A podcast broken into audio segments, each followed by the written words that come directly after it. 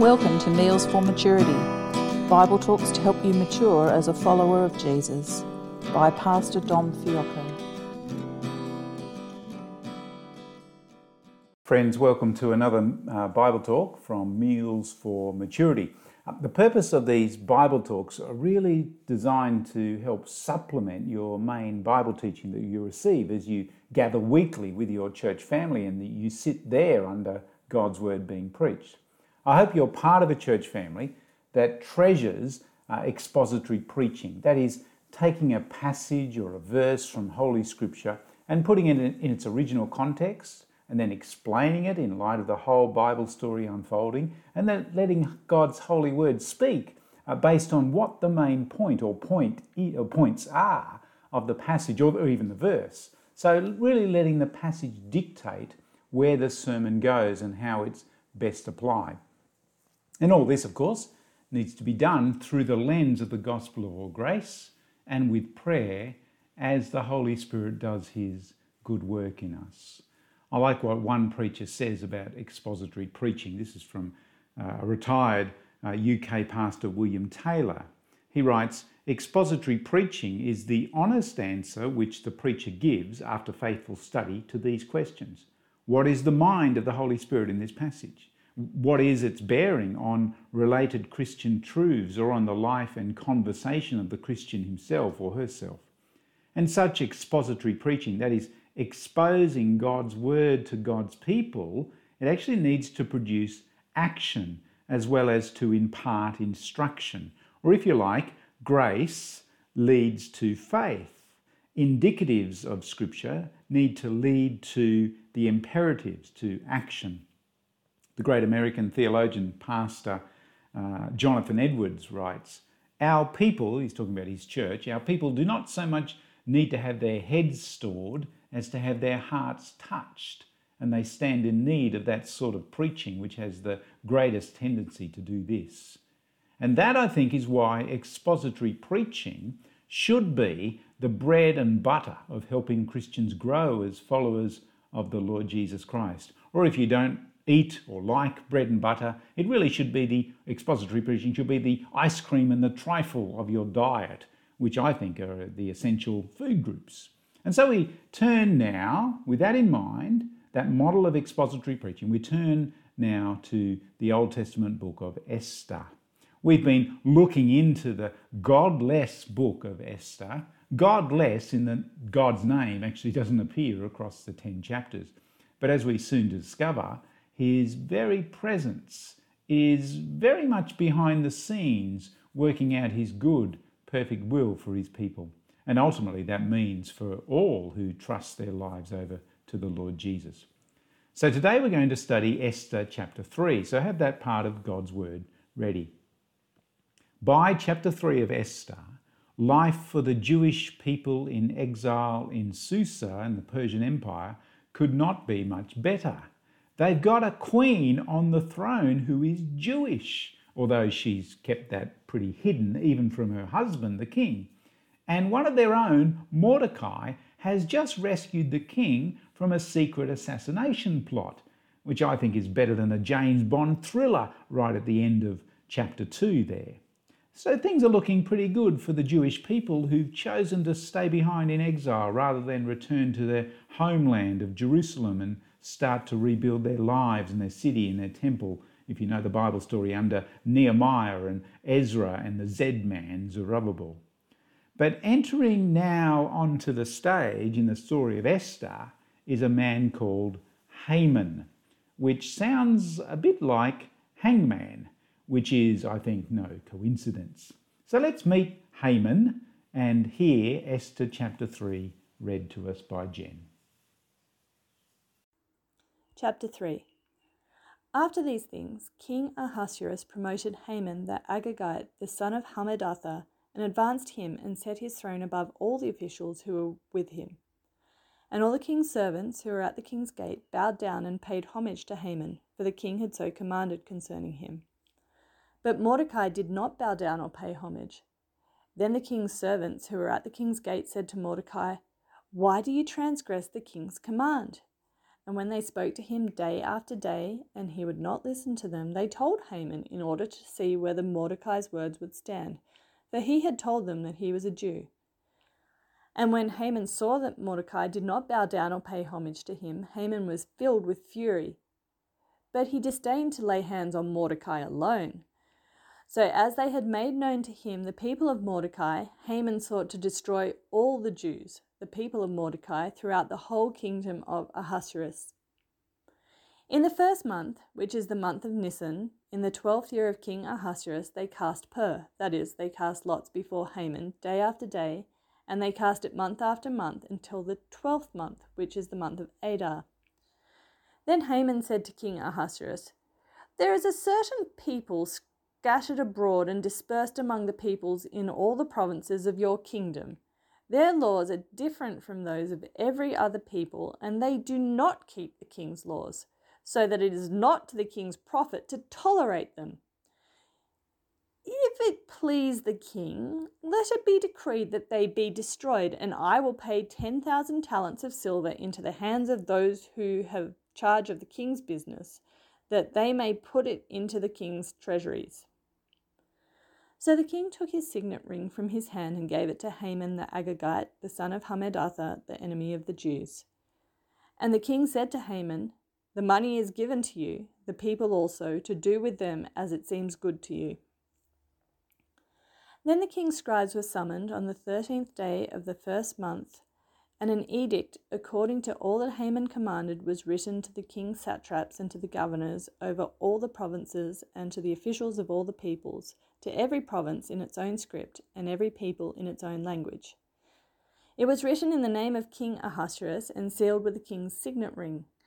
Letters were sent by couriers to all the king's provinces with the instruction to destroy, to kill, and to annihilate all Jews, young and old, women and children, in one day, the thirteenth day of the twelfth month, which is the month of Adar, and to plunder their goods. A copy of the document was to be issued as a decree in every province by proclamation to all the peoples to be ready for that day. The couriers went out hurriedly by order of the king, and the decree was issued in Susa the citadel. And the king and Haman sat down to drink, but the city of Susa was thrown into confusion. So Haman is made prime minister of Persia, the, the second in charge under King Xerxes. We're not told what he's done to deserve this promotion or this honour. Maybe he did something worthwhile for the king and his empire. Maybe he just gave a nice political donation. So the king, mm, he wants to keep him on his side. But we are told that with such power given to Haman comes this craving for attention and pride and recognition. Haman requires people to, to bow down and to acknowledge his greatness. And that seems fine for most people across the empire, except for a certain Jew named Mordecai who can't stomach the idea of paying homage to Haman. Again, we're not told why. Uh, Mordecai doesn't curtsy before Haman whenever he walks by. We are told that it's the other court officials, however, who take notice of Mordecai not doing any bowing down, not taking a knee at the start of a game. It's a little bit like the story of Daniel, if you know that part of God's word, where Daniel is dobbed in for praying to the Lord God instead of praying to the Babylonian king, as if that would do him a lot of good. Well, here in Esther, in, in verses 3 and 4, perhaps we find more evidence of a, of a widespread anti Semitism happening in Susa. And so they tell Haman, Hey, Haman, have you noticed that Mordecai is not taking any notice of you? He doesn't bow before you like the rest of us. You see, even in Persia, we seem to have this virtual signaling going on. Years ago, my, my wife and I bought a, a Hyundai i30, a car. It was nothing special, it was just the, the car we could afford to buy at the time, especially after our kids had, had learned to drive and we needed to uh, we didn't need the people mover to move, move them around and spend a fortune on fuel. Anyway, we bought our i30 and we started to drive it around. And then all of a sudden, we noticed that lots of people were driving i30s. I don't know if you've ever had that experience. You buy a car and then you see your brand of car at every set of lights that you stop at. And you think, why did the entire population start buying the same car as us? Well, that seems to be what happens to Haman. See, before he was told about this insolent Jew, Mordecai, he never even noticed him bowing down before him or bowing to him. But now, everywhere he goes, so he orders his coffee, buys his lunch, goes to a meeting, stops at the traffic lights, he can't help but see Mordecai standing upright, tall, not bowing his knee. And so he becomes obsessed by Mordecai and his refusal to bow down. And Haman, in an outburst of pride and insecurity and fury, vows not just to wipe Mordecai out for such insolence, such terrible insubordination, but he decides here's a good chance to wipe out all of Mordecai's people. Here's a chance for Haman to really flex his muscles and show off his powers. Why doesn't he work out a plan to not just take Mordecai down? Why stop there? Like Hitler and others centuries later, Haman has this uh, evil, outrageous hatred for a particular race of people, and the Jews are at the top of his hate list. And Haman seeks to do all he can to destroy, kill, and annihilate the Jewish people. As early as 1933, in a German newspaper, Dr. Joseph Goebbels, the Minister for Propaganda uh, in Germany, he published an article in, the, in a newspaper and he wrote this advice. When addressed by a Jew, act as though you do not hear him properly and stare into the distance. If this should not prove effective, let your gaze travel coldly up and down his outlandish body if he still does not catch on, remark, Sir, there must be some mistake. You have not yet immigrated. Mark Twain once said about anti Semitism, hatred of the Jews, it is the swollen envy of pygmy minds. I think that's the case for any form of racism, personally. Like a, a cancerous tumour, Haman's hatred toward Mordecai has grown to focus on the entire race of the people of Judah. And so we read in verse 7 a lot is cast, like a dice, if you like. A dice is rolled to determine the massacre day for the Jews. And so, once more in the book of Esther, a royal decree is issued, never to be reversed. So, on the 13th day in the month of Adar, we, it would become illegal, it would become legal rather, to murder the Jews. But poor old Haman, he has to wait 11 months until this time. And ironically, the date actually falls on the eve of the Jewish Passover festival.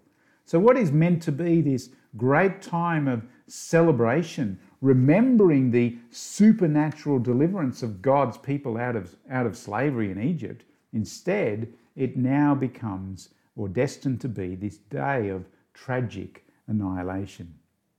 So the day is chosen, and then Haman moves in to manipulate the king. You see, Haman is very much a smooth operator, and he certainly is a man with plenty of money to back his cause. But Haman really needs the king's permission to enable this massacre plan to work out.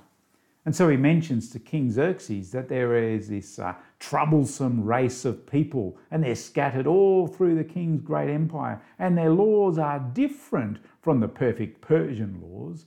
And basically, it might be time, O great king, to get rid of this scourge from your kingdom. A scattered and separated people, O king, means trouble. There are rebels in your backyard let me do something about it for you, my friend. Not once, by the way, does Haman mention to the king which group of people he is talking about. And tragically, sadly, not once does the king ask. And to top it all off, like a, a, cherry on top of the ice cream, if you like that sort of thing, Haman even offers to pay for the privilege of execution rites. He knows at this point in time that various wars against Greece has hit the GDP of Persia. And so his generous offer of 10,000 talents of silver, which we're told uh, outside of the Bible is the equivalent of around 60% of the annual revenue coming into Persia, well, this sort of amount will go a long way to buy the king's royal stamp on the execution documents. And Haman probably figured by the end of it all, he would come out okay again because he'll get the assets and the wealth of the Jews because, well, they won't be really needing it, will they? Now, across the Bible, God never has anything good to say about people buying people with money. And Haman really does stand in the shoes of Judas as he buys the Lord Jesus Christ, also for silver. The king's signet ring here signals that Haman has the authority of the king. And so the Jews are handed an official death sentence. Men, women, children of Jewish heritage will be slaughtered. And news spreads to all corners of the empire. So their postage system seems much quicker than ours, doesn't it? And the chapter ends with a king and a prime minister feasting once more while the city of Susa is in turmoil over the stupidity of such a royal death decree. A Jew might be queen, but her identity is kept secret. A Jew might have saved the king in chapter 2, but his identity as a Jew and his refusal to bow down to Haman is now a costly mistake. The tension mounts what will happen next. It's uh, fascinating, well, I think so anyway, that, that across the story of Esther, the unknown author leaves us with only one person who's given two names. That is Esther herself. In chapter 2, verse 7, she is called by her Hebrew name, Hadassah. And then we're given her Persian name, Esther from that, that point on. One Bible scholar, Lee Ryken, puts it like this Esther is a passive young woman who tries to live in two worlds. Once she is chosen to be part of the royal harem, she has an identity crisis. This is made clear when she enters the story. She comes from a religious background, but the whole emphasis in the king's harem is on physical beauty. Esther fits right in to the pagan ethos. I don't know if it's reading too much into the story, but perhaps the author is hinting at Esther living in two worlds. She's got the Jewish world she was raised in by Uncle Mordecai, though her faith in God and her practice of Jewish piety seems pretty limited so far in the story. But now she's living in this pagan Persian world, blending in, if you like, to the godless culture that's surrounding her. And by giving us her two names early in chapter 2, are we being shown that this young woman has uh, two identities? And eventually, in the story, though, her two worlds will actually end up colliding. Are we meant to think about our two worlds? Citizens of heaven, yet paying Caesar's taxes on earth. As followers of the Lord Jesus, we are always living with this tension, aren't we? The tension that we are to live in the world, but not to be of the world. We might live in a Persian empire or the 21st century equivalent, but our true empire, our real citizenship, is a heavenly one, as Philippians chapter 3 reminds us. Or remember what Paul wrote in Colossians chapter 3. Since then, he's talking to the Christians, since then you've been raised with Christ, set your heart on things above where Christ is seated at the right hand of God. Set your mind on things above, not on earthly things. For you died, and your life is now hidden with Christ in God. When Christ, who is your life, appears, then you will also appear with him in glory.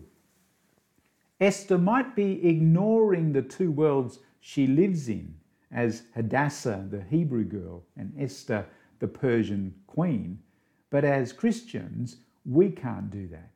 Because of the death and resurrection of the Lord Jesus, our citizenship, our focus, our passports, if you like, are stamped with the blood of Christ for the forgiveness of our sins. and our final home will be a heavenly, eternal kingdom. And the Christian life, you see, will be a tale of two cities. We live in this earthly city, wherever you're living, uh, an earthly city that is opposed to God and His laws. And we are to seek out the heavenly city still to come, but very much as real as the air we breathe. Esther, at this point in our story, is not a great example for us of living the already but not yet life in Christ. But still, let this chapter remind us that this is God's call upon our lives if you are found trusting in Christ. Upon your conversion, God might not have given you two names like Esther, but He has given you and me two postcodes to live in. That is, two worlds to work out what life looks like as a follower of Jesus, two kingdoms that you and I are to exist in. And I am more than convinced that the longer I live the Christian life in these two worlds, that belonging to a local church is one of the keys to living as a Christian. A living as a Christian who is already a citizen of a city that cannot be shaken, a city that lasts for eternity, a city more glorious than anything the Persian Empire could produce. So, what are you doing? Let me ask you, what are you doing to help other fellow travelers stay focused on living in these two worlds and not compromising our true identity, which is found in Christ Jesus our Lord? Let me pray. Gracious Heavenly Father, as we live our lives in our earthly cities, would you please help us to keep seeking the city which is to come by faith, and to remember our inheritance, which is imperishable and undefiled and will not fade away, that you have reserved in heaven for us as we continue to trust in the Lord Jesus Christ. And we pray this in his name. Amen.